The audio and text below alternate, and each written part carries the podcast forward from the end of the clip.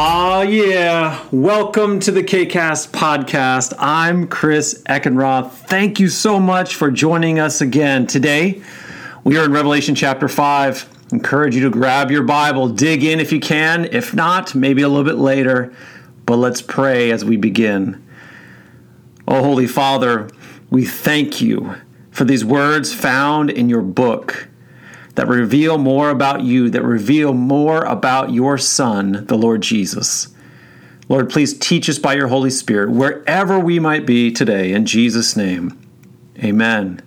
Revelation chapter 5, beginning in verse 1, here's what it says And I saw on the right hand of him who sat on the throne, it's Almighty God, a scroll written inside and on the back, sealed with seven seals. So it's a scroll. Of course, books weren't used until uh, really the second century, is what most historians believed. Until that time, things were written on scrolls, typically about 30 feet of papyrus or leaves kind of sewn together type of thing, animal skins, this type of thing. And so this particular scroll is written on the front and on the back as if to communicate and to imply that there is scarcely space to contain the record presented in this book. Man, there's just so much information. So quickly, the, the question comes well, what is this scroll? Let's keep digging in because that question is going to come even more to the forefront. We're going to want to know what is this scroll all about? What is the information contained in it? And why is it so important? Verse 2 Then I saw a strong angel kind of interesting that John differentiates between the other angels. This, this angel is looking strong, he's yoked, proclaiming with a loud voice, Who is worthy? It's the question. Who is worthy to open the scroll and to loose its seals? Verse 3. And no one in heaven or on earth or under the earth was able to open the scroll or to look at it. Here's this scroll. It's sealed with those like those wax seals they would use, seven seals. And the question goes out by this angel, who is worthy? Who is worthy to open it? The reply comes in verse 3 no one. I mean, we've looked high and low, heaven and earth. I mean, we picked up the, the rug, we looked under the rug. I mean, there's just nobody who is worthy to open this scroll. Verse 4 So I wept much. John is devastated. He is devastated because he, there's no hope. He feels like there's just no hope. There is no answer. And I'm not sure if John has any clue as to what's in this scroll, but he is passionate about it being opened. So let's jump to that question real quick. What's in this scroll? What's it all about? Well, as you read, as you continue in Revelation and you come to uh, chapters uh, 6, 7, and 8, you will discover that within this scroll is a record of the events during the period of the Christian church. So, from the start of the apostolic church down through history, a record of the Christian church is recorded here. But not only that, there's a book entitled Christ Object Lessons. It happens to be on page 294, and it also says this that the decision of the Jewish rulers to reject Christ was registered in the book which John saw in the hand of him who sat upon the throne.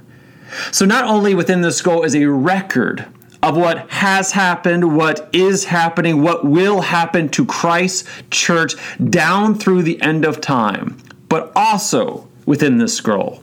There is a record of God's people, actually the Israelites, the nation of Israel rejecting Christ and sending him to the cross. And so John is devastated. There's no one. I mean, we've looked everywhere. Who is worthy? And apparently, there is no one who is worthy to open up the seals. Verse 4 still. So I wept much because no one was found worthy to open and read the book or to look in it. Verse 5. But one of the elders said to me, do not weep. John, John, don't cry. Behold, The lion of the tribe of Judah, the, the root of David, has prevailed to open the scroll and to loose its seven seals. I, I get the impression that this elder, if, it had, if he had more time, he'd, he'd go through all of the different superlatives and adjectives and descriptive names to, that are used within Scripture to describe Christ. Uh, do, don't weep. It's okay. Behold, look, John, look the lion of the tribe of Judah. Look, the, the root of David. Look, Michael, the archangel. Look, the, the Messiah. Look, Yeshua. Look, I mean, the Prince of Peace, the King of Kings, the Lord of Lords. I mean, he would go on and on and on if time would permit. But this one, look, John, he's prevailed. You see, this book in Revelation, it's called Revelation because it reveals more of Jesus. There's nobody. There is nobody who is worthy to open up this scroll. Ah, save Jesus. Jesus has prevailed to open the scroll and to loose its seven seals. Verse 6. And I looked, and behold, in the midst of the throne, it's called grace, and of the four living creatures, in the midst of the elders, just in the midst, stood a lamb. Whenever you find the lamb, the lamb just seems to be showing up when it's the Lamb of God in the midst. Whether it's Jesus on the cross, ah, in the midst of amidst of sinners, you know, a thief on the right, a thief on the left, he's in the midst. Whether it's the lampstands of, of his church, where is Christ? Ah, he's in the midst. Uh, he, he, has his people. He brings them out of uh, of Egypt, and and by day he's a pillar of uh, cloud, and by night a pillar of fire, just smack dab in the midst. He says, "Make me a temple, and, and because I want to dwell among you." He's in the midst. You've probably heard me say it before, but this book is about one thing. It is about a creator God by the name of Jesus trying to get his family back together because the thought, if you get into Hosea chapter 11, the thought of spending eternity without you turns his stomach. It makes him sick, love sick. Stood in the midst, stood uh, a lamb as though it had been slain. Verse 7 Then he, this lamb, came and took the scroll out of the right hand of him, the Holy Father on the throne, this one who sat on the throne. After this, they begin to praise him. It's 24 elders who, who fall down, and they say in verse 9, You are worthy to take the scroll. Why? For you were slain and have redeemed us to God by your blood verse 10, and have made us kings, or as we talked about in chapter 1, a kingdom of priests to our God, and we shall reign on the earth. Verse 11 Then I looked and I heard the voice of many angels around the throne, the living creatures, the elders. The number of them was 10,000 times 10,000 and thousands of thousands, saying with a loud voice, Worthy is the Lamb who was slain to receive power and riches and wisdom and strength and honor and glory and blessing. Verse 13. And every creature which is in heaven and on the earth and under the earth. That's just everybody and such as are in the sea. And all that are in them I heard. And this is everybody with one voice declaring blessing and honor and glory and power to him who sits on the throne and to the Lamb forever and ever. Then the four living creatures said, Amen. It's true. And the 24 elders fell down and worshiped him who lives forever and ever. And so it's true. Who is worthy?